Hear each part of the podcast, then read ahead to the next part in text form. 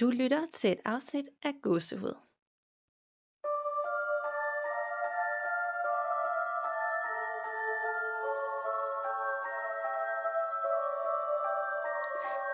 Hej Danica. Hej Nanna. Og hej til alle, der lytter med derude, og velkommen til episode 102. Ja, vi sidder heroppe til søndag aften, en meget solrig aften med børnelatter udenfor, så det føles ikke så uhyggeligt, som nogle gange plejer. Og så alligevel, fordi børnelatter er bare altid lidt uhyggelige, hvis det er sådan, man ikke kan se det selv. Så for mig er det lidt uhyggeligt, at jeg kunne høre de der børn. Ja, faktisk lidt, nu du siger det. Jeg er måske bare vant til det, så jeg tænker ikke så meget over det. Men selvfølgelig sådan lige sådan en enkelt barnelatter ting i baggrunden, uden man kan se, hvem det er. Det kan faktisk godt være lidt scary. Ja, det kan det nemlig godt. Og jeg har sådan glædet mig til dagens emne, selvom det er på en lidt anderledes måde, end vi plejer at gøre det, fordi det er lidt et emne, vi har haft op at vende før. Ja, yeah. Vi skal nemlig tale om paranormale lege i dag og ritualer. Men det har faktisk været overraskende svært at researche til, synes jeg. Ja, og jeg sad og tænkte på, at måske det er, fordi vi faktisk har haft det 2 gange før. Altså vi har haft et afsnit sammen, og så har jeg også haft et enkelt afsnit tilbage i starten. At vi ligesom er kommet rundt om mange af de lege, som der virkelig er noget kød på.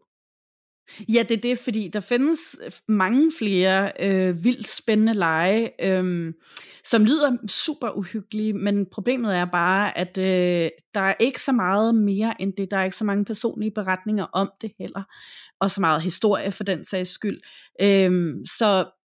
Så det ville være sådan noget med, at man fortalte lige om, at så skal du lige bruge 2 terninger og et stykke papir, og så er det lidt det. Så der er alt for lidt at snakke om, desværre. Nemlig, og derfor så har vi også gjort det lidt anderledes, så du har et overnaturligt spil med i dag, som du fortæller om, og så har jeg hele 4 lytterberetninger, så der stadig bare masser af uhygge proppet ind i det her afsnit. Nemlig, det bliver rigtig godt alligevel. Men er der sket noget uhyggeligt hos dig, siden vi snakkede sammen sidst? Det er der faktisk.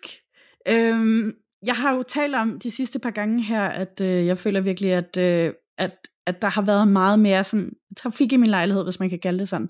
Altså at jeg har hørt, at det lyder som om, der er nogen, der går forbi mig i stuen flere gange. Og at der er tydelig forskel på at høre om, når gulvet giver sig, eller om der er nogen, der går på det. Og det lyder decideret som om, at der er nogen, der går på det.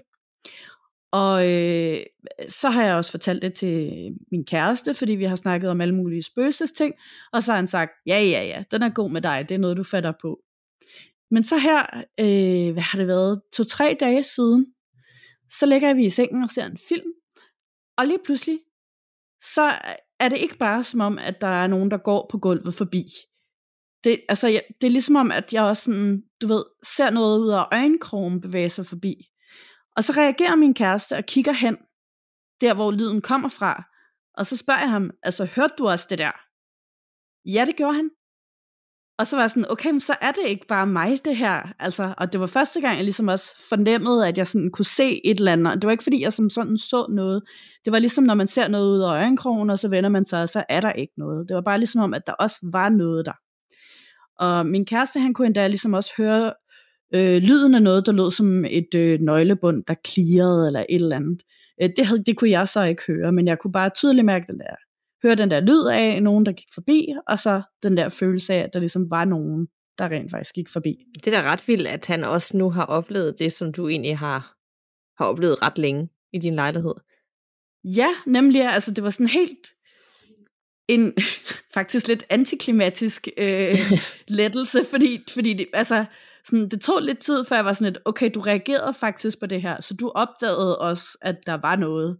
Ja, det gjorde han så faktisk tydeligt, og så måtte han indrømme, at så var der nok noget om det, når jeg havde sagt alle de andre gange, at jeg hørte noget, der gik forbi lige der. Ja, så han prøvede ikke sådan at bortforklare det efter en enkelt dag. Måske var det bare os, der var lidt træt, eller var det nu også noget?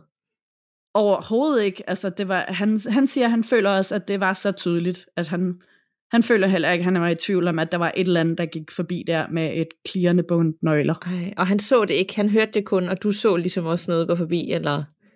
Ja, nemlig, fordi han havde hovedet den anden vej, og det var ligesom mig, der kiggede hen i den retning der. Ej, men du så ikke sådan et omrids af noget, du så bare sådan en bevægelse, eller en skyggeagtig, eller? Ja, mest bare sådan registrerer en bevægelse ud af øjenkrogen, ja. Ej, var det ikke syret? Jo, det var virkelig underligt, men altså virkelig også en lettelse, at okay, det er ikke bare mig, der er skør og begyndt at bilde mig selv alt muligt mærkeligt ind. Så du blev ikke bange? Det er ikke sådan, du tænker, det gider jeg ikke opleve igen, eller er det fint nok, at det er der? Jeg tror egentlig, det er okay, at det er der. Jeg føler ikke, det er noget skræmmende eller truende på den måde. Nej, det var, når du fortæller om, sådan at du ser noget ud af øjenkrogen, og det der bundt nøgler, det lyder jo faktisk ret skræmmende at opleve. Ja, jeg tror måske, det var fordi, at det var højt dagslys, og altså midt om dagen, og solen skinnede, og humøret var højt-agtigt. Så på den måde føles det bare overhovedet ikke uhyggeligt. Nej, det er altså ret vildt, at du har oplevet det. Ja, det er.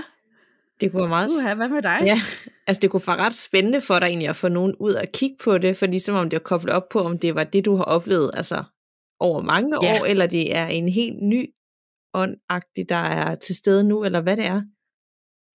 Det gad jeg også godt at vide, fordi det er jo også, altså jeg har jo også hørt de der lyde, ligesom at der går nogen lige præcis lige der før, men ja, på en eller anden måde, så har jeg sådan en mavefornemmelse omkring, at det er noget andet, men jeg gad også godt at få en til at komme ud og sådan lige fortælle mig, om det er Sofus, som vi kalder ham, det gamle lejlighedsspøgelse, der er tilbage igen på en eller anden måde, eller om det er et eller andet, jeg har slæbt med hjem et sted fra. Det er sådan lidt viseværtsspøgelsesagtigt med de der nøgler, sådan en, der går og holder øje med alle lejlighederne og sikrer sig, alt er sådan, det plejede at være dengang. Han stod for det.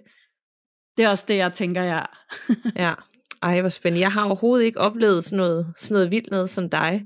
Det er som altid det samme her, med masse hæftige drømme. Og i nat, så sagde Rasmus, at jeg bare vækkede ham ved at skrige så højt, jeg kunne.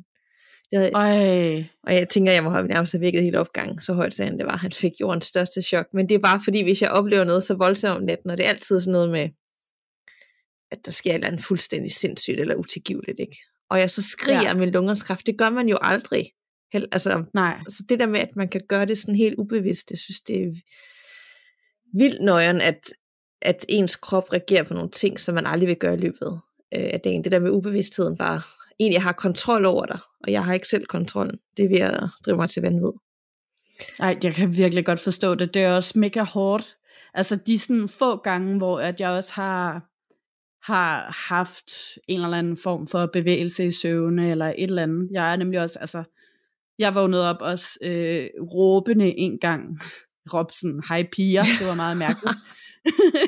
Men jeg råbte nemlig også af min lungers fulde kraft og forskrækkede en veninde, som lå på sofaen og så, hun var ved at dø og skræk over det. Jeg synes, det er da vildt. Jeg forestiller mig sådan lidt, du er blevet besat af ham med nøglebundet og sådan, hej piger. Det er sådan lidt en klammert ting at råbe midt om natten. Det er det da. Ej, piger. Ja. Jeg forestiller mig sådan rigtig, ej, det er faktisk lidt uhyggeligt, når du siger det. Det er ikke hyggeligt. Ej, altså jeg kan så berolige med, at det kan det ikke have været, fordi det hænger også sammen med noget, jeg drømte om sådan en fest, og nogen, der skred fra en oprydning og sådan noget, så var det derfor. Men jeg kan huske sådan, hvordan jeg i drømmen ikke rigtig kunne få noget stemme ud, og så har jeg jo bare sådan virkelig ligget der i min søvne, og så bare virkelig samlede alle kræfter, sådan så jeg til sidst bare eksploderede. Hej, piger!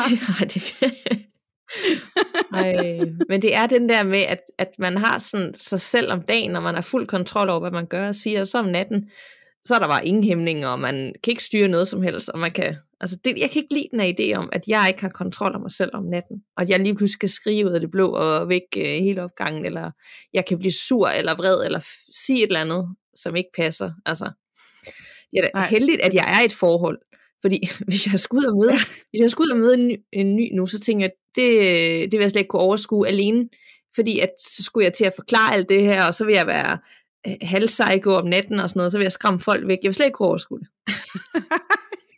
Altså, det er faktisk meget godt, at du har det som sådan en form for bevismateriale, at du har talt om det her i rigtig, rigtig lang tid i podcasten, hvis det endelig skulle være. Men jeg kommer også til at tænke på den der historie, du fortalte med, da dig og Rasmus ikke havde kendt hinanden så lang tid, hvor I var på ferie, og du kastede en eller anden gammel, tung fjernbetjening efter ham i søvn. Det var den her B&O, der er lavet virkelig tung metal. Altså, det er ikke sådan en plastik. De vejer jo nærmest 3 kilo eller sådan noget. De er virkelig, virkelig tunge, og så jeg bare, Det tror jeg var den anden gang, jeg gjorde noget. Den første gang, så skreg jeg af ham. Det var i min lejlighed, at du skal ikke stjæle min taske. Altså. Og så vågner jeg om morgenen, og han er vildt mærkelig. Jeg har jo aldrig fortalt, og jeg ved heller ikke så meget om det selv der. Og så kan jeg bare huske, at han tager på arbejde. Der er super dårlig, mærkelig stemning. Men jeg forstår ikke, hvorfor jeg tænker, nå, nu, det var nok det, ikke? Og så fortæller han så senere, at han havde ikke helt fattet, at det var sådan i søvneagtigt. Så han synes bare, tænkte bare, hvad fanden, altså. Altså han blev nok lidt skræmt, og det er jo det, jeg ikke vil ud. Så det er fint nok, jeg skal bare blive, hvor jeg er. Så, men ja, ingen skyggelser eller nøglebund i lejligheden her, det er jeg rigtig glad for. Men jeg er sådan lidt drænet ovenpå i nat med de her skrig, så jeg kan mærke, at normalt når vi optager, så er jeg totalt på, og så bagefter, så er jeg sådan drænet. Men i dag, så er jeg helt omvendt, jeg er fuldstændig drænet, jeg føler, jeg er sådan lidt tinnitus, så hvis jeg fucker lidt op i nogle af beretningerne, eller jeg er sådan lidt ved siden af mig selv, så giver vi bare mit alter ego fra nattens skyld. Ja, det må vi gøre. Altså, og godt, der ikke sker alt det andet, når du ligesom har rigeligt at se til om natten. Åbenbart. Ja, og godt, det ikke også kommer til udtryk om dagen, så jeg begynder sådan bare at skrige nu, eller et eller andet. Ja, det håber jeg jo ikke at gøre, for jeg bliver virkelig skrækket, hvis du gør. Det gør de, dem der lytter med nok også. Så det satser vi ikke på, at det lige pludselig også bliver en del af vågen tilstand. Men jeg er klar til at høre om dit overnaturlige spil. Inden vi går videre, så tager vi lige en kort sponsorpause. Denne episode er nemlig sponsoreret af dating-appen Smitten. Og Smitten er den sjoveste dating-app, jeg har prøvet. Du kan nemlig spille en masse minispil for at lære andre på appen at kende. Når du opretter din profil, så bliver du stillet en række spørgsmål, som du selv kan vælge at svare på. Du kan vælge mellem 50 spørgsmål om alt fra dit arbejde og dine hobbyer til dine yndlingsstillinger i sengen. Du kan også tilføje sjove, pinlige og fascinerende fun facts omkring dig selv, og så kan du udfylde nogle ja- og nej-spørgsmål til en gætteleg, som bliver til en lille personlig quiz. Og det kan blive helt vanedannende at se, hvor mange rigtige man kan få, når man gætter med på andre brugers quizzer. Det er en virkelig sjov og underholdende måde at lære nye mennesker at kende på, og den giver masser af inspiration til at starte samtaleemner. Så hvis du er på jagt efter en god date, som måske kan vise sig at blive til den eneste ene, så download Smitten i App Store eller i Google Play nu. Yes, lad os kaste os ud i det. Det er et japansk spil, eller det stammer i hvert fald oprindeligt fra Japan, og hedder Tsuji-Ura. Og det bliver også kaldt The Fortune Game, eller The Crossroads Game. Der er rigtig mange af de her populære spil, som vi jo kender og elsker i dag, og rigtig mange flere spil, end vi lige regner med, stammer også, eller har en historie bag sig, omkring spådom og okkulte aktiviteter i det hele taget. Det er lige fra helt almindelige kortspil til terninger, man kan kaste, og så også skak for eksempel. Og vores tidlige forfædre, de mente, at nogle af de her ritualer, der er bygget op omkring hasardspil, kunne skabe nye muligheder i virkeligheden ved hjælp af overnaturlige kræfter. De fleste af dem var jo så selvfølgelig onde, men altså, man kunne måske ændre sin fremtid med hjælp af de her spil. Det kan være, at du også har prøvet nogle af de her spil. For eksempel så er der måske flere, der har prøvet Bloody Mary eller Candyman foran spejlet. Eller måske er der nogen, der er blevet inspireret til at prøve The Elevator Game, efter du fortalte om dem her i podcasten også. Eller måske er der også nogen, der har prøvet Light as a Feather, efter man har set The Craft eller Den Onde Cirkel, da man var yngre. Og de her spil er jo sådan typisk nogle, hvor man fremtryller væsener fra den anden side, og så kan der komme rigtig mange uhyggelige historier ud af det. Men det her spil kommer jo så altså fra Japan. Og det kan endda have inspireret til opfindelsen af lykkekagen, fordi det var i hvert fald sådan, at man begyndte at lave nogle kager, hvor man puttede sedler ind med spådomme i, som så senere blev taget til sig af kinesiske restauranter i USA, som så lavede The Fortune Cookie. Men det her spil, der er faktisk ikke nogen kort, der er heller ikke noget stearinlys, eller spillebrikker, eller spejle. Det eneste, det kræver, det er sådan set 2 veje, der krydser hinanden, hvor som helst i verden, og så skal du også have en makaber nysgerrighed. Tsuji-Ura er et fascinerende spil, og du kan så spå om din egen fremtid for fuldstændig fremmede forbipasserende. Du skal bruge en lommekam og noget at dække dit ansigt med, og så skal du altså bruge det her 4-vejs kryds. Du kan godt tage dine venner med, men så skal du bare sørge for, at der er en person, som starter spillet, og de andre kun er der som tilskuere. Du skal også sørge for, at din moralske støtte, AKA din ven, som ligesom kommer til at være sådan en støtte i lejen, en speaker, en gamestarter, den her person skal ikke tale med eller se på dem, der kommer til dig, hvis der altså kommer nogen til dig.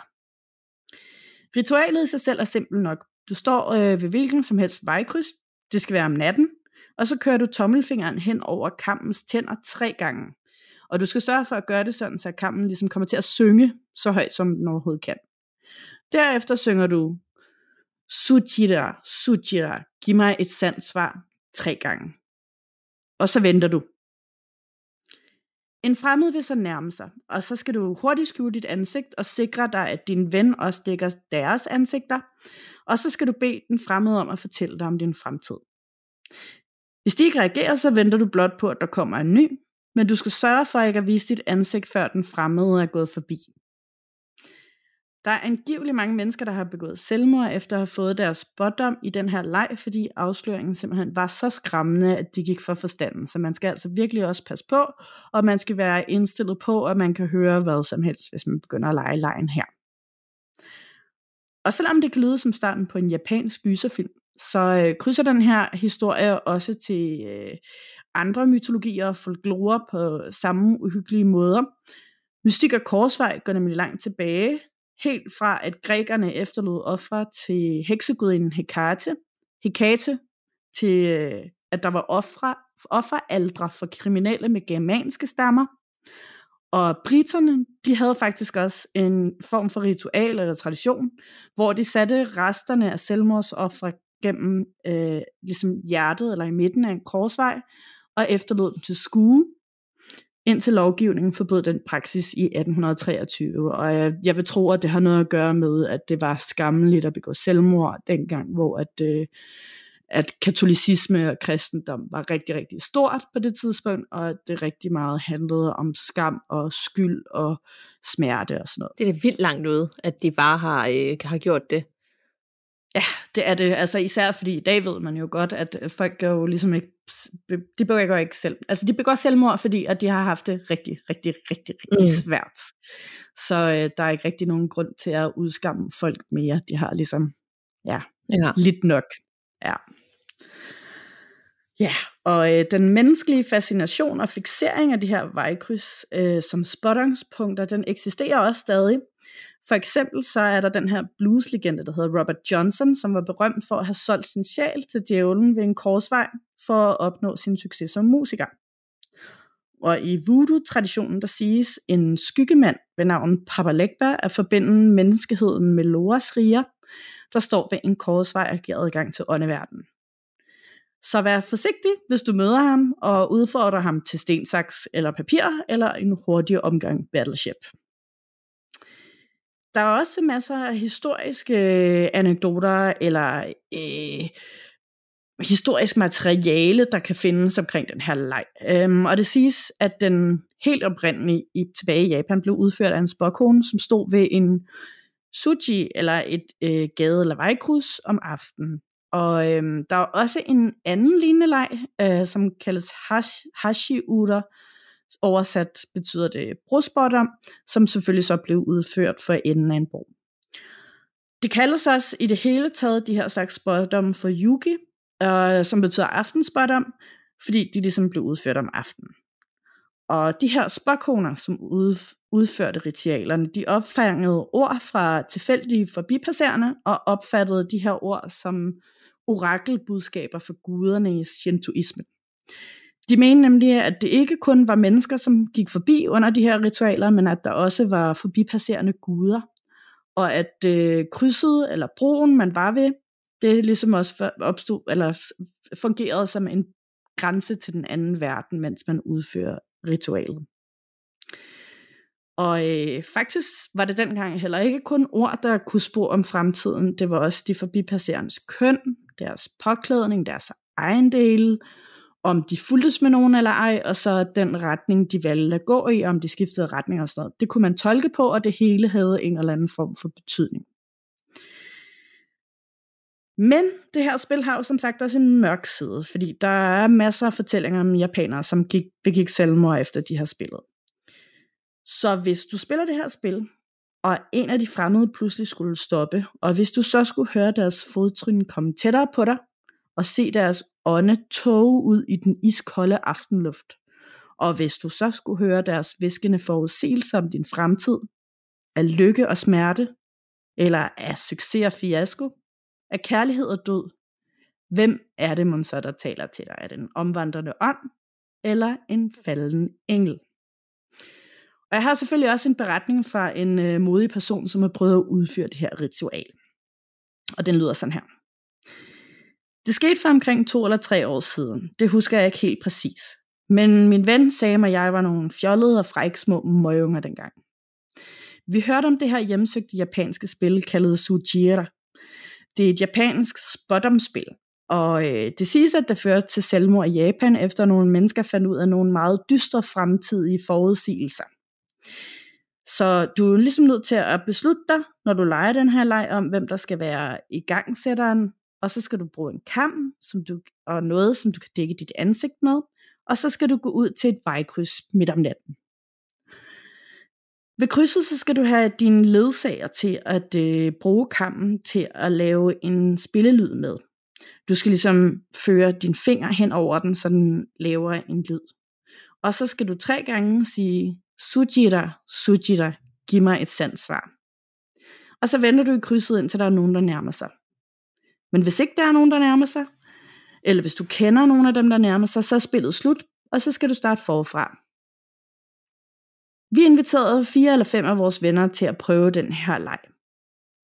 Sam, som er en af gruppens meget fremtrædende og modige personer, besluttede sig for at følge de nøjagtige spilleregler. Så vi gik ud til det her lyskryds, som var rigtig langt væk fra vores eget nabolag, og besluttede, hvem det var, der skulle stå og sige de her rim. Og vores ven James sagde, at det ville han gerne gøre. Jeg vil ikke deltage på nogen måde i det her. Jeg vil sådan set bare selv se på, fordi at selvom jeg var den stærkeste i gruppen, synes jeg i hvert fald selv, så ønskede jeg ikke at blive forbandet, eller blive besat af en eller anden ond ånd. James han tager kampen, og så får han den til at synge 3 gange, mens han siger, Tsuji-Ura 2 gange, og så giv mig et sandt svar. Og så ventede vi 2 minutter, men der kom ikke nogen til syne. Så Sam blev sur og begyndte at skændes med James, fordi han sagde, du gjorde det jo forkert. Det er meningen, man skal sige Tsuji-Ura. Giv mig et sandt svar 3 gange og gentage det. Efter et stykke tid, der sagde vores veninde Aura, at hun så noget. Og efter vi havde set det, så blev alle bange. Det var en mand iført en sort hætte, der sagde et eller andet. Jeg havde hørt, hvad han sagde, og det skræmte mig. Han sagde nemlig, jeg vil give dig et sandt svar. Dø. Nu. Han holdt en kniv i den ene hånd, og en machete i den anden. Han kastede kniven og ramte næsten min ven James i hovedet. Så vi løb så hurtigt, vi overhovedet kunne derfra. Efter at have været vidne til det her, fik vi at vide, at Aura optog det hele på sin telefon, og hun havde vist den opdagelse til sine forældre. Mange af os flyttede derfra, inklusiv mig selv.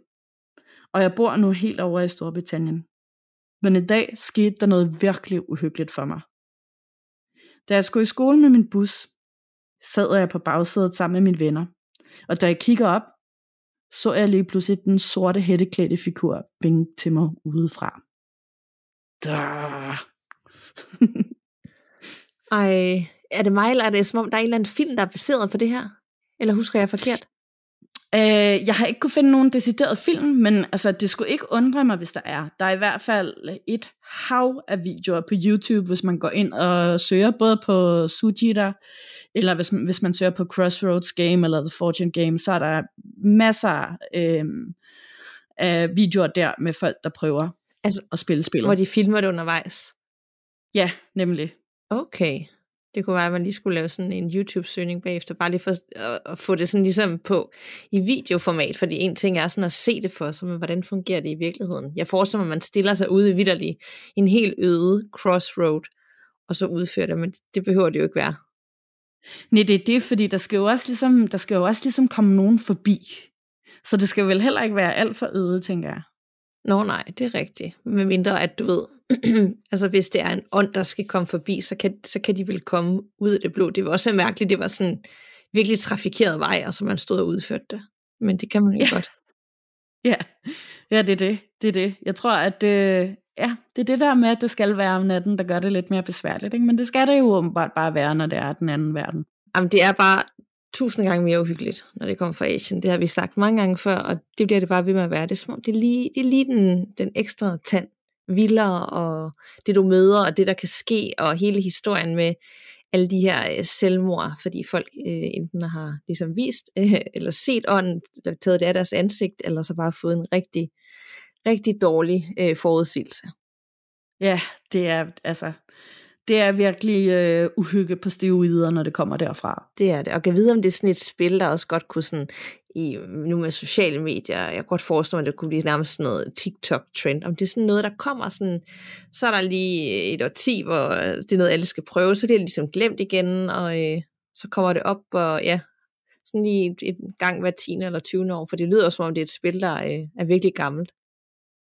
Det er faktisk ret interessant. Det kunne man egentlig godt forestille sig, at det ville blive. Det kan være, der er et hashtag på Instagram eller TikTok, så man trykker på det, så kommer der alt muligt frem om det. Det skal jeg så meget ind at kigge efter nu. Og hvis I derude tænker, det skal jeg prøve.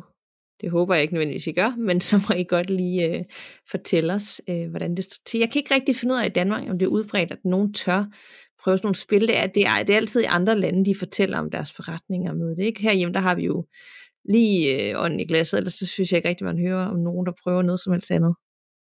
Nej, fuldstændig enig. Jeg har også kun herhjemme hørt om folk, der har prøvet ånden i glasset, eller et ægte Ouija-board, hvis det er sådan helt fancy her. Og så især i Asien og USA, så som om, der skal de lige prøve et eller andet mere ekstremt spil, der kræver lidt mere, og ligesom med elevator game og sådan noget. Altså det skal være sådan lige lidt det næste niveau-agtigt. Ja, nemlig. Altså, jeg har faktisk stadig lidt mareridt over The Midnight Game, som du fortalte om sidste gang, vi havde om de her lege. Det er rigtigt. Og vi skal selvfølgelig nok, når det her afsnit udkommer, skrive under i show notes, men også inde i Facebook-gruppen, præcis hvilke afsnit det var, at vi talte om. The Elevator Game, som jeg husker meget tydeligt, for det skræmte mig, og de forskellige spil, vi ellers har talt om sidenhen. Så hvis I gerne vil høre mere om de her overnaturlige spil, og hvordan de foregår, så I kan lytte til det. Nemlig. Er du klar til 4 lytterberetninger, som jeg har med i dag? Jeg er super klar. Og den første, jeg har med, er ikke super lang, og den er heller ikke nødvendigvis overnaturlig, og det er faktisk noget af det mest uhyggelige ved den. Så jeg ved ikke, om jeg skal lave sådan en lille disclaimer, selvom det er mange år siden det foregået, så ramte den bare ned i mig, som var, jeg læser den op, og så må vi vurdere, hvad der er sket. Men den er ret skræmmende.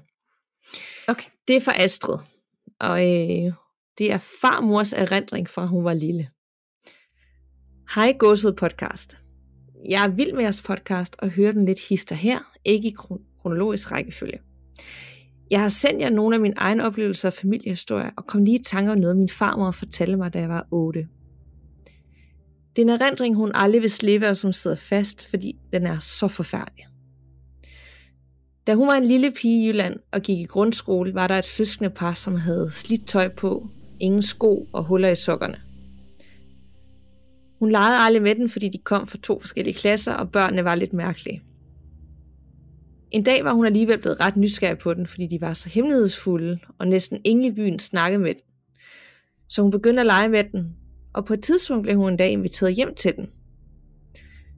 De boede i et stort hus, sådan som jeg husker det, hvilket er mærkeligt, da de var meget fattige. Hun spiste middag hos den sammen med deres forældre. Og efter middagen legede de i huset, indtil de kom til en stor dør med en stor nøgle i. Min farmor var nysgerrig og skulle til at låse den op, da de 2 andre børn skyndte sig at stoppe hende. De sagde, at deres forældre havde fortalt dem, at de aldrig måtte åbne døren og gav ingen anden begrundelse end det. Det ville min farmor dog ikke høre på, så da de var løbet ned i den anden ende af huset for at lege, der listede hun sig tilbage til den store dør og låste døren op. Det, hun så i det rum, er et syn, hun aldrig vil glemme og stadig er i tvivl om. Var det et menneske, eller var det noget overnaturligt? Hun så et nøgent barn spændt fast i en stol midt i rummet, og en lille potte ved siden af og intet andet. Barnet så underligt ud, at hun ikke vidste, om det var et menneske. Barnet vendte sig mod min farmor, og i det barnet gør det, så smækker hun døren i igen og løber forskrækket væk. Efter den oplevelse legede hun aldrig med de børn igen. Hun fortalte mig, at hun ikke vidste, om det var et meget handicappet barn, som forældrene var skamfulde over, fordi det var man dengang i den by, eller om det var noget helt andet. Det var alt for den erindring, meget skræmmende, om det så var overnaturligt eller ej. Tak for en rigtig god og spændende podcast. Jeg glæder mig til hvert afsnit, og synes, I er rigtig gode til at undersøge og fortælle om det overnaturlige. Venlig hilsen, Astrid. Kan du forstå, hvorfor jeg synes, den var så sørgelig? Ja, det kan jeg virkelig godt. Puha, altså...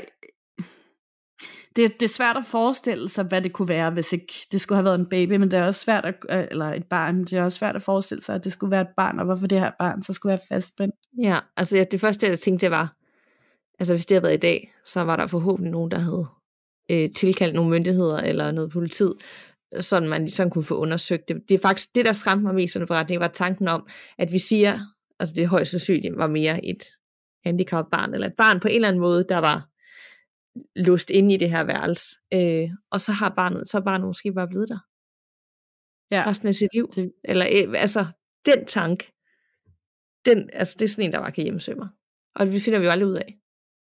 Nej, det er virkelig, det er virkelig uhyggeligt, og det er bare altid sindssygt uhyggeligt, når man taler om eventuelle forstyrrelser, sindsforstyrrelser, handicap og sådan noget fra dengang, fordi det nemlig blev set så meget ned på, og man skammede sig så meget over det, så de blev sendt væk, eller blev gemt væk et eller andet sted.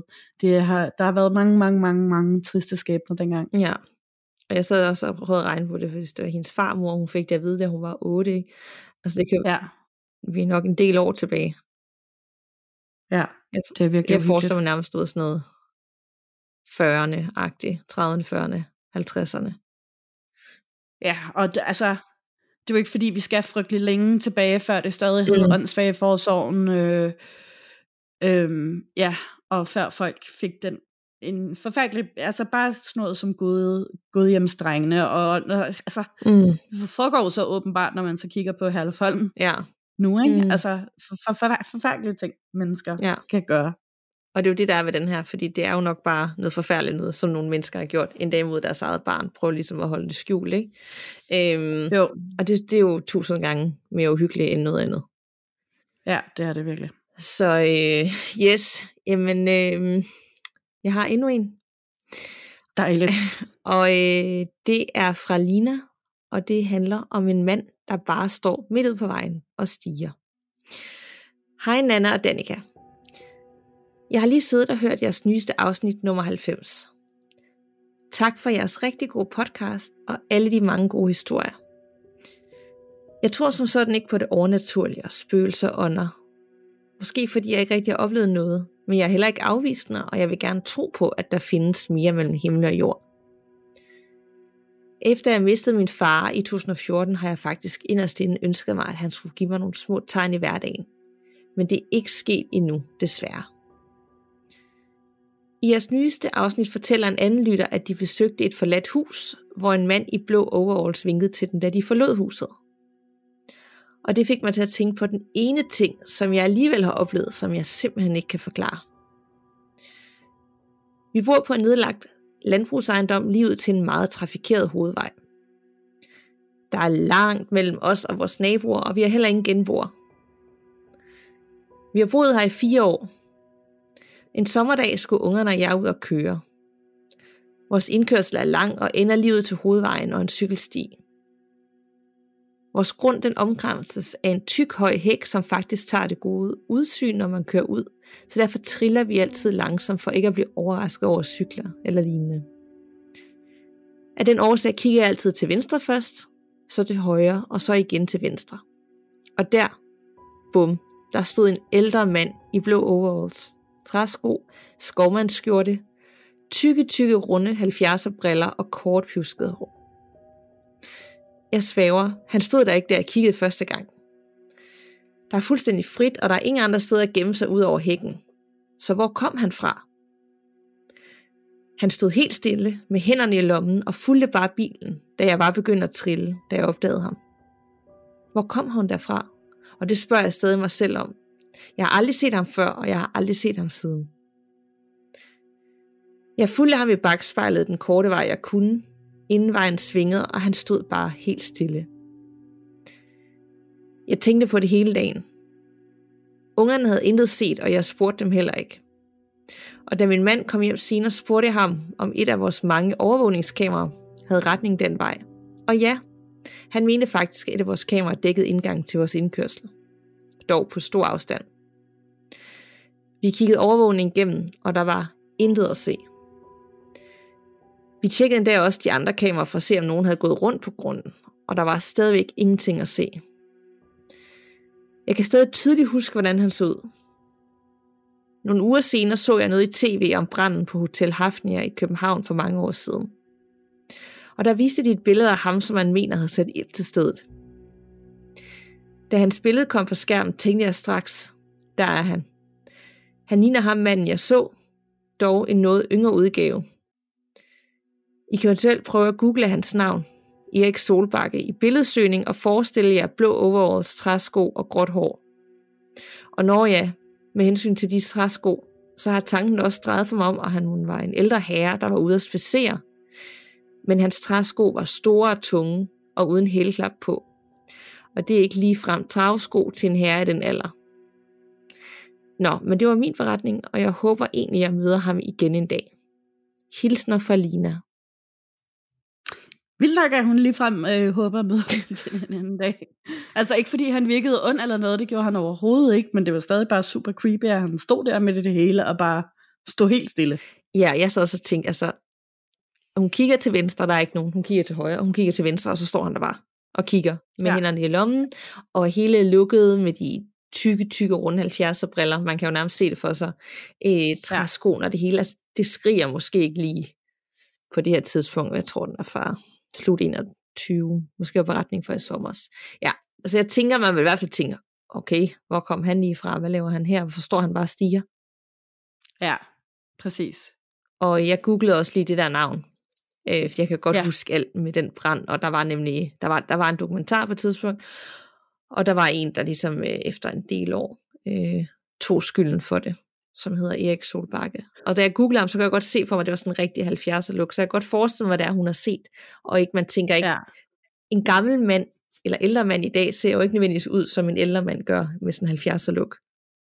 Nej, overhovedet ikke. Altså, den ligger, jeg har faktisk lige set den for nylig, det er ret sjovt. Den hedder Tilståelsen og ligger på TV2 Play, hvis man gerne vil se den. Okay. Og det jeg kan ikke engang huske, hvordan den slutter faktisk, men det er vist aldrig nogensinde blevet bevist. Måske den, der er blevet modbevist, at det rent faktisk var ham, der gjorde det. Det var mest bare fordi, at det var en rigtig dårlig, hvad er det, det hedder? Interrogation-teknik, der blev brugt. Ja, forhørsteknik, der blev... Ja, præcis. Så han blev presset til at tilstå den, eller du ved, han synes selv, det var lidt spændende også, at han måske havde gjort det. Han havde vist også en sindstilstand, tror jeg. Ja, jeg var lige inde og søge på ham kort, og der stod nemlig også, at han havde nogle psykiske udfordringer, og han vidste bare, at han var kørt forbi i en politivogn i forbindelse med noget andet. Og så havde han kigget op, og du ved, på en eller anden måde, så er det bare sådan, det var blevet. Jamen det har jeg haft noget med at gøre, eller på en eller anden måde kommet, det var ikke sådan en decideret tilståelse, og så har de jo nok ligesom haft ham ind til afhøring. Ja. Og så var det bare blevet sådan. Men det kan være, at jeg lige skal se den, for noget helt andet er med det der Hotel Hafnia. Jeg kan ikke engang, har vi nogensinde haft det med? Nej, det har vi ikke, men jeg ved, at Fucking Uhyggeligt har været på hotellet, og har lavet, jeg tror, minimum 2 afsnit derfra, så det er i hvert fald værd at huske på. Jeg kan ikke huske om, hvad er det nu, Dortes podcast hedder? Noget med i mørket. Ja. Stemning i mørket. Jeg kan ikke huske det, men det skal vi nok lige finde ud af. Har hun også haft noget om det? Det tror jeg. Jeg er ikke 100% sikker på det, men altså, der er, altså, Fucking Hyggelig har i hvert fald, så der er noget at tage fat i der. Jeg kan bare huske, Måske er det, fordi jeg kan ikke huske, hvad jeg har det. Måske det er den her bog, men det er jo kult også, der står noget om det. Men der er i hvert fald rigtig meget, hvad jeg kan forstå, åndelig aktivitet på det hotel, som stadigvæk er et hotel i dag, men under et andet navn. Kan det passe? Ja, er det Scandic? Det kan det godt passe. Eller Scandic? Ja. Det ved jeg faktisk ikke, men det var også, altså det var sådan... Altså, det er blevet restaureret på en eller anden måde, fordi at jeg kan nemlig også huske fucking hyggeligt, de lagde billeder ud fra, mens de var der, og der lignede det også sådan en lidt gammeldags stil, så det må være blevet restaureret i stedet for bare helt nybyg. Og det er Fortællinger i mørket. Fortællinger i mørket, ja. Det er rigtigt. Yes. Men jamen, det var jo også 35 mennesker, der døde den nat, hvor den her brand blev startet, og det kan være, der er sket noget andet gennem årene, så der må, ligegyldigt hvad, må der være ligesom en masse hvileløse energier, som vandrer rundt, måske gennemlever deres værste mareridt igen og igen. Jeg kan bare, jeg får helt lyst til at dykke ned i det nu, men det kan være, at jeg lige skal høre de der afsnit, hvor det er dækket inden, for at høre, om der overhovedet er noget nyt, vi kan sige, som ikke allerede er sagt. Helt sikkert god idé. Kan vide, om der er nogen, der har ligesom overnattet os og haft nogle oplevelser. Hvis I har det, så må jeg meget gerne lige skrive til os i Facebook-gruppen. Eller ansatte. Eller sende mail. Nogen, der har gjort rent på værelsen, nogen, der arbejder på en eller anden måde, der ved noget, så vil jeg virkelig gerne høre om det. Helt klart. Er du klar til endnu en lytterberetning? Så klar. Og det er en lytterberetning fra Louise. Jeg føler lidt, jeg har tendens til at vælge nogle meget dystre nogen i dag, på en eller anden måde. Det her, det handler om døden, der slendrede op og ned ad gaden en mørk nat. Okay, ja.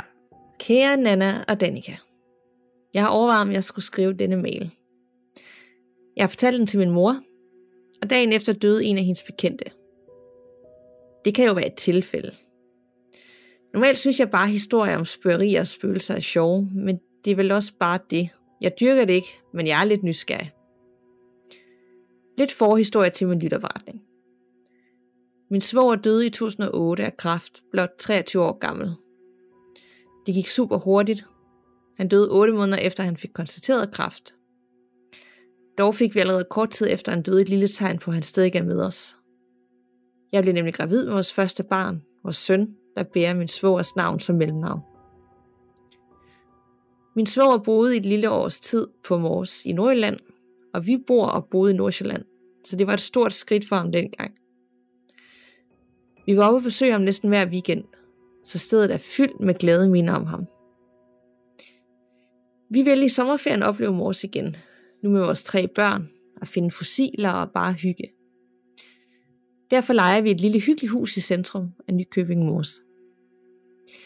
Det er en af de små gader, der er ensrettet, og man kan se, at husene er rigtig gamle og superflotte. En nat vågner jeg omkring 2-3-tiden og var lysvågen. Jeg går nedunder for at tisse, og på vejen tilbage til første salen, der får jeg en underlig følelse. Jeg bliver nærmest bange. Gardinerne er rullet ned ud til gaden, og det er kun vinduerne ud til den lille baggård, der ikke er rullet ned. Jeg kan se, der er ret lyst, på trods af, at det er nat. Lidt ala de lyse nætter, der er i Grønland i sommerhalvåret.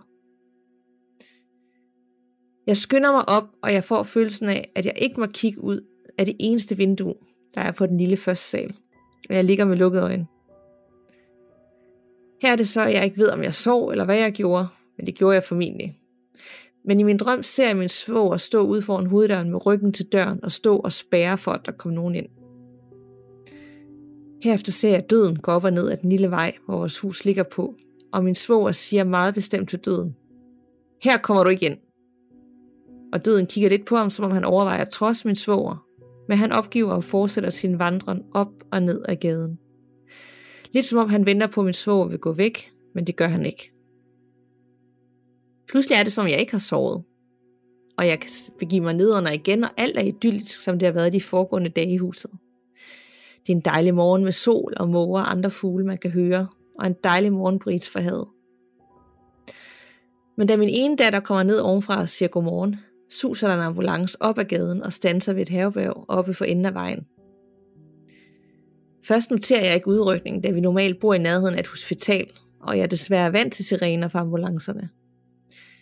Men da min datter siger, hov, hvorfor kører der ambulancer her? Der slår drømmen, eller hvad det var, ned i mig, og jeg får en underlig følelse i kroppen, Da vi lidt senere på formiddagen skal ud på tur og gå op til vores bil, ser vi, at flaget er for halvt inde ved haverbøjet. Der fik jeg lige en klub i maven og tænker, hvad var der sket, hvis min svoger ikke havde stået foran vores dør i min drøm? Og alligevel tænker jeg, hold nu op med det pjat. Da jeg fortæller min mor om drømmen, synes hun også, det lyder vildt, og så snakker vi ikke mere om det. Dagen efter ringer hun og fortæller, at en af hendes bekendte døde om natten. Og efter det har jeg ikke delt min oplevelse med andre. Før nu. Men jeg prøver også at være logisk tænkende og minde mig selv om, at der trods alt dør ca. 148 mennesker i Danmark hver eneste dag. Beklager min lange lytteberetning, og tak for en rigtig god og spændende podcast. De bedste hilsner fra Louise. Det er ligesom om min hjerne ikke rigtig kan sådan, process den her historie. Ja, hvad tænker du på? Var det en drøm, at døden gik op og ned ad gaden? Men det ved, altså det, hun siger, at hun skal ned og tisse. Ja. Og så får hun virkelig en dårlig følelse, eller en underlig følelse i hele kroppen, sådan virkelig bange. Og hun får bare sådan nærmest en stemme, der fortæller, at du må ikke kigge ud af det ene vindue, hvor der ikke er rullet ned. Ah. Så hun skynder sig op, og hun tænker, du må ikke kigge, du må ikke kigge. Du skal bare ligge med lukkede øjne. Og så er det hun sådan lidt, hun kunne ikke finde ud af, om hun har sovet, eller hvad der hun har gjort, men det tænker hun. Eller du ved, at det formentlig er det, der er sket. Og så er det, hun ser det her i drømmen med, at svogeren, som hun tror er en drøm. Men omvendt, så vågner hun i morgen og føler, hun slet ikke har sovet. Og alt er godt igen.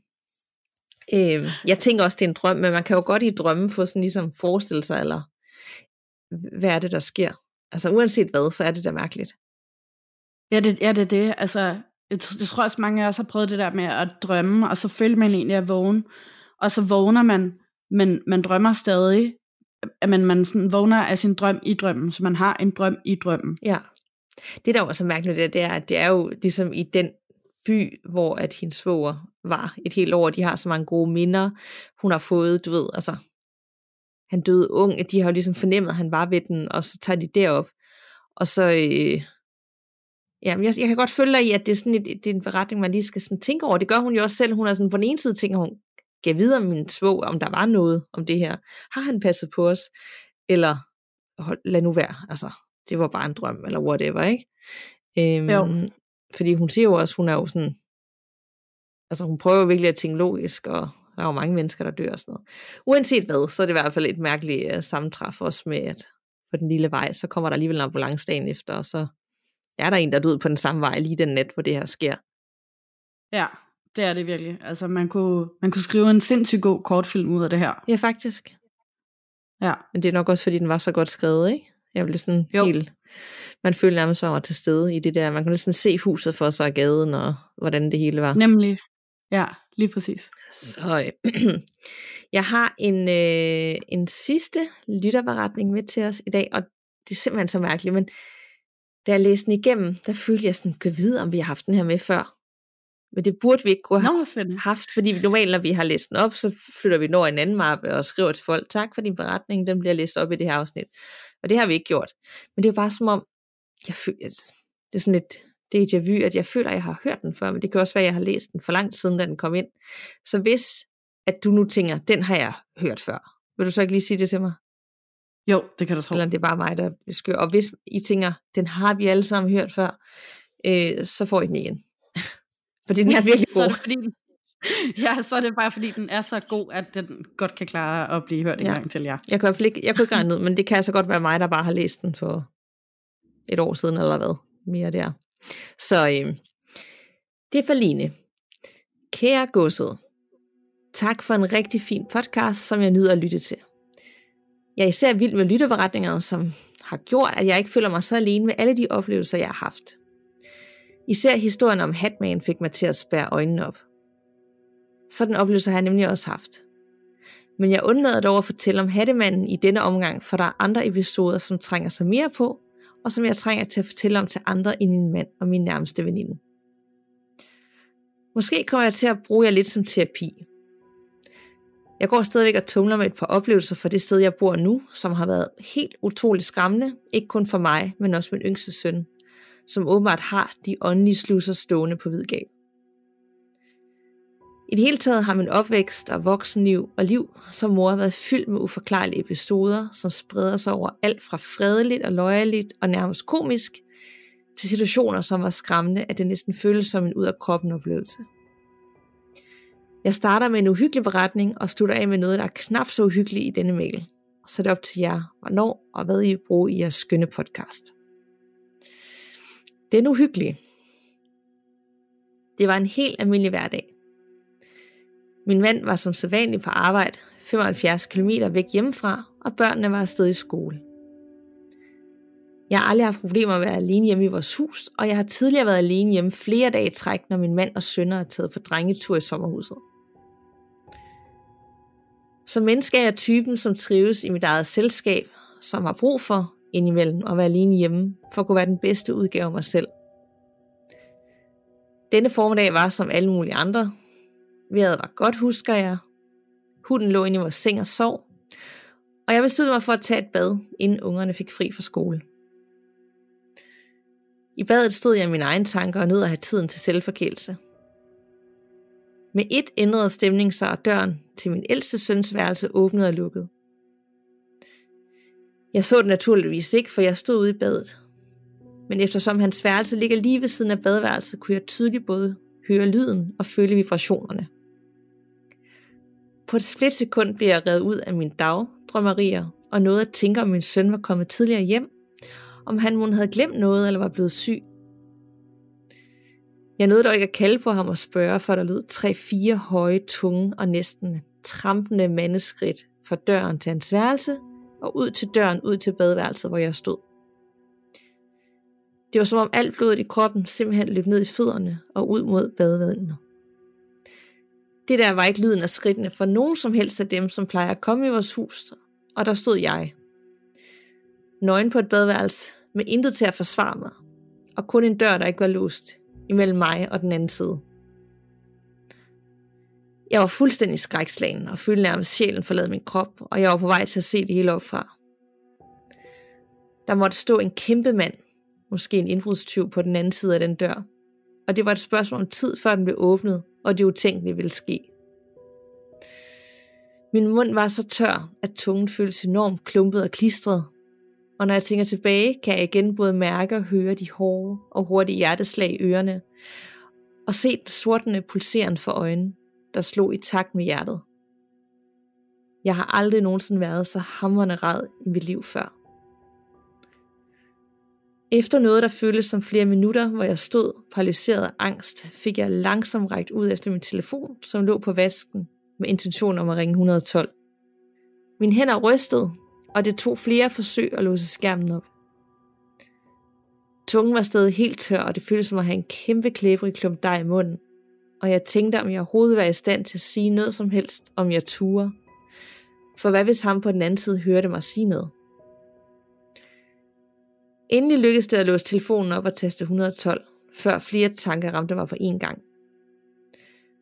Hvorfor havde min hund ikke reageret? Det kunne da ikke passe. Hunden reagerer jo altid, når nogen kommer. Lige meget hvem det er. Og hvordan kunne de skridt egentlig komme ud af det blå? Jeg burde have hørt mange flere skridt, hvis der rent faktisk var en menneske ud over mig i huset. I stedet for at ringe 112 skrev jeg en besked, som jeg sendte til både min mand, som desværre var langt væk, og min veninde, som bor kun et par minutter væk. Min mand kunne godt forstå, at jeg var rædselsslagen, og min veninde tilbød standhaftigt at møde op hos mig med et bad. Et tilbud, jeg var tæt på at tage imod, men jeg resonerede mig frem til, at der umuligt kunne være noget at slå efter, når jeg vidste, at der havde været for få skridt, og at hunden ikke havde reageret, og at yderdøre og vinduer alle var lukket og låst. Efter hvad der føltes som virkelig lang tid, tog jeg mod til mig og vågede mig hen til døren og åbnede den. Og ganske rigtigt var jeg lige så alene, som jeg burde have været hele tiden. Hunden lå stadig inde på sengen og lumrede med en varm og lys solstråle hen over maven. Den dag i dag forstår jeg ikke, hvordan der kunne være så høje lyde i huset, uden at hunden reagerede, og samtidig ved jeg, at de lyde ikke var indbildning. Jeg går stadig i bad, når jeg er alene hjemme, men jeg skal være ærlig og indrømme, at det bliver sprunget over fra tid til anden, hvis ikke overskud til alternative oplevelser er til stede. Den hyggelige. Før vi flyttede i hus, boede vi i en lejlighed lige overfor en kirkegård. På denne kirkegård ligger min mands farmor og farfar begravet. Jeg ved, at jeg mødte bedsteforældrene som barn, men jeg var ærlig og indrømme, at jeg husker dem, at de i bedste fald svagt. De døde desværre også, før de nåede at opleve min mand for børn. Sommetider, når jeg skulle have børnene med på indkøb, gik vi igennem kirkegården i stedet for udenom. Der var så meget trafik, og som andre forældre sikkert kan genkende til, så snakker og sluder små børn meget, når man går med den, og jeg synes, det var så træls kun at kunne høre en brøkdel af, hvad de sagde på grund af trafikstøjen. Derfor valgte jeg også denne dag, at vi skulle igennem kirkegården. Kirkegården er indrettet således, at der er 3 hovedstier med små sideveje, hvor gravene ligger på række. Jeg havde min yngste søn med i klapvogn, for han var kun cirka 2,5 år, og han blev hurtigt træt af at gå. Vi gik af hovedstien, da min søn på 2,5 år pludselig insisterede på, at han skulle ned fra klapvognen. Og det fik han selvfølgelig lov til. Men jeg blev noget overrasket over, da han stak af og løb ned på en af sidevejene. Sådan er han bare slet ikke typemæssigt. Vi taler om den samme dreng, som hjerteskærende kunne græde over, at han og jeg ikke kunne syes sammen. Et stykke ned ad sidevejen stoppede min søn op og gik ind på en gravplads, mens han grinede og snakkede og kiggede opad, som om han talte med en voksen. Dernæst tog han sin højt elskede sut og lagde den inde på gravstedet og grinede igen. Han gik ud derfra og gik tilbage mod mig, som stod måbende ved klapvognen. På vej tilbage vendte han sig smilende om flere gange og vinkede. Han havde tydeligvis en skøn oplevelse, jeg ikke var en del af. Og da han var tilbage i klapvognen, vendte han sig atter om og vinkede, mens han råbte farvel. Nu vil jeg ikke lyve og påstå, at jeg ikke var nysgerrig, så jeg gik hen, hvor han havde stået og snakket. Og min sanden, om det ikke var på hans oldemors og oldefars gravsted. Da vi havde købt ind og kom hjem, kunne jeg ikke lade være med at ringe til min svigermor og fortælle om oplevelsen. Hun fortalte, at min søns oldefar altid lavede sjov med de mindste børn i familien og spurgte dem, om han måtte købe deres sut for 1 krone. Et par dage efter var min søn hjemme hos min svigermor og svigerfar og blev passet. De var lige så nysgerrige som jeg og viste min søn gamle familiefotos. Hvis de var skeptiske før, blev de i hvert fald overbevist der, for min søn udpegede stålsikkert sin oldefar og sagde til den, ham kender jeg, han har købt min sut. Min søn er næsten 10 år nu, og han kan stadig ikke huske, at hans oldefar købte en sut af ham. Dem, som jeg har fortalt denne oplevelse til, plejer at sige, at de får gåsehud af den. Men jeg var så glad ved tanken om, at min mands bedsteforældre alligevel fik mødt deres oldebarn. Da min søn var yngre, fortalte han flere gange ugenligt om en lille dame, som var med ham, og som også var hos ham, når han skulle sove. Ud fra beskrivelsen kunne min svigermor fortælle, at det lyder som min søns oldemor i sin pæne søndagskjole. Det retter han ekstra backup til at elske og passe på sit barn, så hun vil altid være velkommen. Og så den komiske. Lejligheden, der lå over for kirkegården, kunne tit føles som lidt af en hovedbanegård i energierne. Men der var aldrig noget, som blev hængende særlig længe, og som sådan gav dårlig stemning. For det meste var det bare sære ting, der skete, og ikke noget, som hverken skræmte eller føltes særligt sentimentalt. Dog er der en oplevelse herfra, som skiller sig lidt ud. En dag stod jeg ved at piske meringue til en kage. Jeg brugte en køkkenmaskine, som larmede helt vildt, når den kørte på højeste hastighed. Af samme årsag havde jeg høreværn på, så jeg slap for at oparbejde en hovedpine af larmen. Mens jeg stod og holdt styr på maskinen, som hoppede og dansede på bordet, der fik jeg en underlig panikfølelse i kroppen og tænkte pludselig intenst. Gud shit, jeg kommer for sent til min egen begravelse. Det må bare ikke ske, så du kunne godt råbe neglene. Følelsen og tankerne forsvandt så hurtigt de var kommet, og jeg slukkede maskinen for lige at bruge et par sekunder på at samle mig. I det maskinen slukkede kunne jeg høre, at kirken, som jo lå på den anden side af gaden, ringede ind til begravelse. Helt ærligt så grinede jeg til, at jeg næsten havde ondt i maven. Over det bizarre i tanken om, at man overhovedet kom for sent til sin egen begravelse, og over at den slags problemer og vaner om at være sent på den åbenbart hænger ved på den anden side. Jeg er sikker på, at den travle person har været en fest at kende i sit liv, og tænker, at vedkommende trods alt nåede hen i kirken for at se sin egen afsked. Det var alt fra mig i denne omgang. Det bliver lidt langt, men jeg håber, I kan bruge beretningerne. Jeg vil se, om jeg snart kan sende nogle flere afsted til jer. Igen, tak for en god podcast. Hilsen Line. Har vi læst den op før, Nanna? Det tror jeg altså ikke, vi har. Nej. Okay. Jeg var lidt i tvivl med den første, men altså blandingen af de tre der, det er jeg ret sikker på, at vi ikke har. Okay, men jeg tror, grunden til, at jeg også tænkte i først, det var fordi, jeg føler, at vi har haft noget med en anden, der har været i bad, som har haft nogle oplevelser med nogle ånder, mens de stod i badet og var sårbare. Kan det passe? Måske det er derfor, jeg troede det. Jeg tror, vi har haft et par af dem. 2-3 stykker måske, ja. Okay, men ellers ja.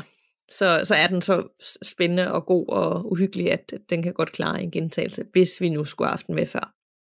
Ja, det er den nemlig, især den uhyggelige af dem, fordi den var bare fortalt på sådan en måde, hvor at, du ved, ligesom når man ser en af de der gyserfilm, hvor at der hele tiden er zoomet ind på hovedpersonen, og man ikke kan se ret meget, men man kan ligesom bare, man har en forventning om, at der sker rigtig, rigtig meget rundt omkring den her person, som man ikke kan se, fordi at det ikke er med i billedet.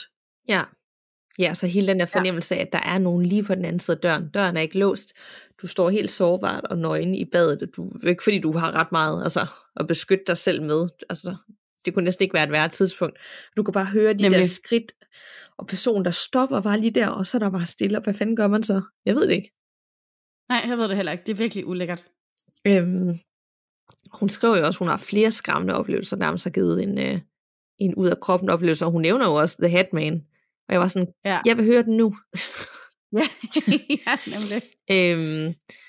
Så den var virkelig skræmmende, og så var jeg virkelig glad for, at vi også lige fik en hyggelig og sjov. Den hyggelige var simpelthen så sød med den søn, der løb ud af klapvognen og lagde sin sut. Altså, og en barn for 2,5 år, der frivilligt ligger sin sut. Det er så stort. Ja, nemlig, og fordi oldefar havde købt den. Ej, jeg blev simpelthen så rørt af den, når jeg fik helt tår i øjnene også. Ja. Det var virkelig, virkelig fint, og at han ligesom kunne udpege ham og sige, jamen, han har bare købt min sut, og som det var det mest normalt. Det var fandme sødt, altså. Ja, det er så dejligt. Så er det altså helt okay med sådan familieånder, der kommer og passer på de små, og ligesom lige ser den, fordi de ikke nåede at møde den, mens de var i live. Helt sikkert. Det er det. Og så var jeg virkelig også vild med den sidste, der med hun lige sådan bliver ramt af en energi, der er på vej, og er for sent til sin egen begravelse. Jeg kan lige se det for mig. Det kommer til at være mig. Det kommer næsten altid for sent til aftaler. Det kommer så meget til at være mig, ja. Den er, nej, tiden er løbet fra mig. Jeg skal virkelig skynde mig, hvis jeg skal nå at være med. Men et eller andet sted er også rart at vide. Altså man stadig ikke har noget personlighed. Man er ikke bare sådan, og nu er alt væk, så nu... At du ved, at der stadig er noget tilbage fra den person, man var, da man var i live. Nemlig, ja. Det er meget godt at vide. Ja, så jeg godt forstår, hun synes, det var lidt sjovt og hyggeligt, at det også kunne ske på den anden side.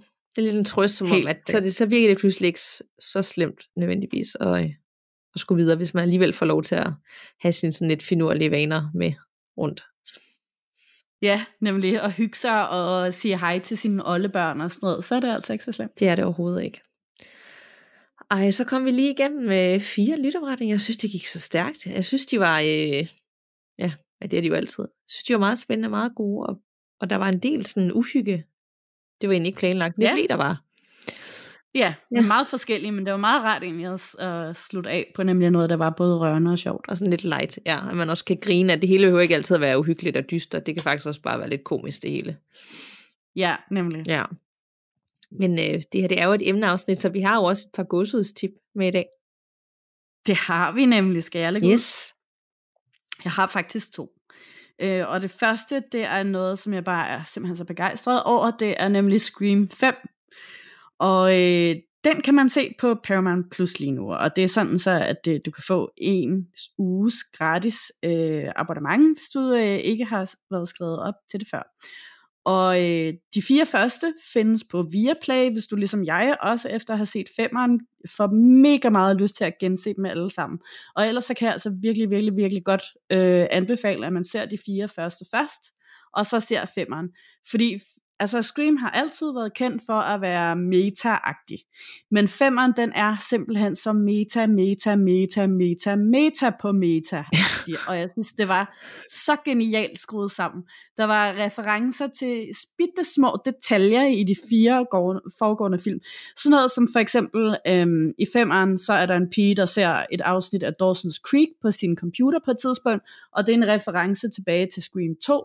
hvor at Joshua Jackson, som spillede Pacey i Dawson's Creek, han har en lille bitte rolle med en replik i et klasselokale. Så der er simpelthen så mange af sådan nogle easter eggs. Den er genial. Det var sjovt. Jeg tror altså helt, jeg har glemt at sige, men det var jo biografen for nogle måneder siden, der var faktisk inde at se Scream 5. Ja. Med en veninde. Og jeg har altså ikke tænkt over det der, som du sagde, men der var sådan nogle små, altså nu er det også lang tid siden, jeg har set de andre, og jeg er enig med dig, jeg synes, den var virkelig god. Men jeg kan ikke huske, at der var de her ting, så nu tænker jeg, det skal jeg da lige se igen, og så lægge mærke til alle de der små hints. Jamen, det var nemlig også kun fordi, at jeg så de 4 første film lige bagefter. Altså, jeg tog en om dagen i dagene efter, ikke? Og så var jeg sådan, da jeg så Joshua Jackson i 2'eren, der sådan, gud, det skulle da derfor, at hun så Dawson's Creek, og jeg lagde nemlig mærke til det, fordi at, jeg elskede den der serie, da jeg var lille, ikke? Jamen, det er bare en, altså, det er bare meget nostalgisk, og jeg er enig, at 5'eren, der ligesom binder det hele sammen, og ja... Så der, ja, det gør det. Ja, det fungerer bare på en eller anden måde. Selvfølgelig er det sådan på den klassiske Scream-måde, men sådan skal det jo også være. Altså, den skal jo heller ikke prøve at, nødvendigvis at være noget nyt. Nej, nemlig. Altså, og der var en lille smule nyt i det, fordi den også, altså, den er meget et billede af på i kultur i dag, og det synes jeg nemlig var super fedt, og nemlig også bare super tro mod hele serien i det hele taget. Den var rigtig, rigtig god. Ja. Og så har jeg en lille ekstra en, og den hedder The Mortuary, og også en film, der findes på Viaplay. Og den handler om en ung pige, der søger job hos en meget skummel bedemand efter begravelsen af en lille dreng. Og ham her bedemand, han har en kæmpe stor samling af bøger, som han fortæller handler om, hvordan og hvorfor folk dør. Og pigen her, hun vil så gerne høre en dyster og skræmmende beretning om det.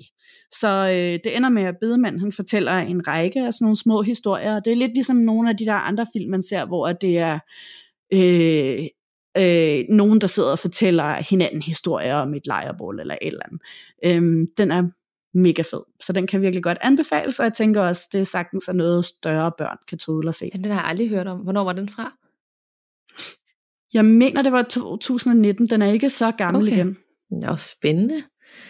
To gode tips.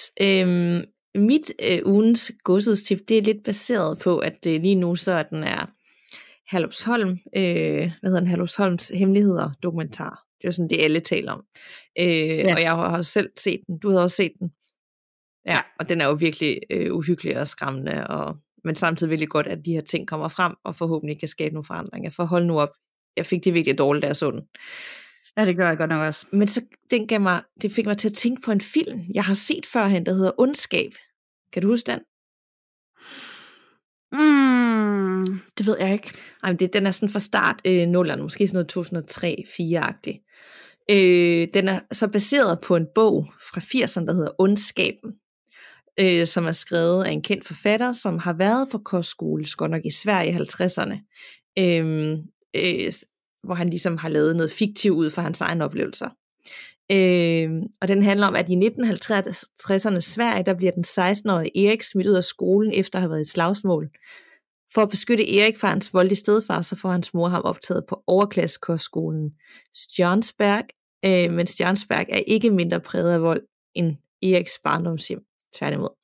Og den gav mig bare, jeg fik bare fuldstændig flashback for den her film, for det var som om at se det, man havde set i dokumentaren, som er i den her film. Og den jeg var lige inde og søge, den ligger på Netflix faktisk, selvom det er en snart 20 år gammel film. Virkelig uhyggelig og klam film, som faktisk tager meget ekstrem. Det er lang tid siden, jeg har set den. Jeg kan bare huske den, og det fik hele den her dokumentar, fik mig bare til at tænke på alt det her igen. Det var faktisk ikke så langt, at virkeligheden nogle gange er sådan. Nej, det er altså det, der er så klamt. Hvad er det også, den hedder, den der film, Jussi Adler Olsen? Ja, Fasan et eller andet dreverne. Fasan dreverne, den minder også om det. Altså. Ja, nemlig, altså ja, det er virkelig uhyggeligt at tænke på, at sådan nogle ting rent faktisk har foregået, og også stadig foregår. Ja, ej, føj. Det er spændende at følge sådan for at se, at nu er rektoren fyret, ikke? Og nu vil de implementere nogle forandringer, men ja, det bliver, hvad der skal ske, ikke? Fordi hvis en kultur efter så mange århundreder skal ændre sig, altså hvad skal der til? Ja, det, sådan noget kan godt tage rigtig, rigtig, rigtig lang tid. Og jeg tænker også, at det kommer til at vælge frem med andre. Nu har det været meget drengene, så kommer pigerne med sikkert nogle oplevelser, så kommer der sikkert andre, for der er jo også andre skoler for de velhavende og kostskoler i Danmark, så det skal nok sådan bringe en masse frem i lyset. Det tænker jeg også. Altså jeg håber, der er flere af dem, der har oplevet nogle af de her grimme ting, der får mod til at tale med nogen om det. Ikke nødvendigvis i medierne, så vi alle sammen skal høre det, men bare ligesom for bearbejdet det, så man ikke går med det. Ja, resten af livet, og så bare traumatiseret. Ja. Hold nu op. Ja. Ja. Nå, men så kom vi igennem en masse, og hvis du derude gerne vil have en masse uhyggelige tips og gode anbefalinger, så har vi jo den her Facebook-gruppe også, der hedder Gåsehud Podcast, når du søger derinde, og der kan du trykke anmod om at blive medlem, og så godkender vi ret hurtigt, og der er vi snart 10.000 mennesker, hvor der dagligt bliver delt en masse uhyggelige, sjove, spændende tips og ting, vi kan grine af, og ting, der bare kan skræmme lidt af en. Det er så vildt. Jeg elsker den gruppe. Det gør jeg også. Og vi er også på Instagram under Gåsehud Podcast. Og hvis nu du endnu ikke har givet os en bunke stjerner, der hvor du lytter til din podcast, så vil vi blive så glade, hvis du lige vil bruge et par sekunder på det, eller lige skrive et par linjer om, hvad du synes. Fordi det gør en stor forskel for os at holde ligesom motivationen op, fordi vi bruger rigtig meget tid på det, og vi elsker det. Nogle gange kan man godt tænke, hvorfor var det egentlig, at jeg gør det her frivilligt. Så det er sådan noget, der er med til ligesom at holde den i gang år efter år, så vi kan levere endnu mere uhyggelig underholdning til dig. Nemlig. Så tusind tak for snakken, Nanna. I lige måde. Vi lyttes ved, og pas på derude. Man ved jo aldrig, hvad der venter bag den næste dør.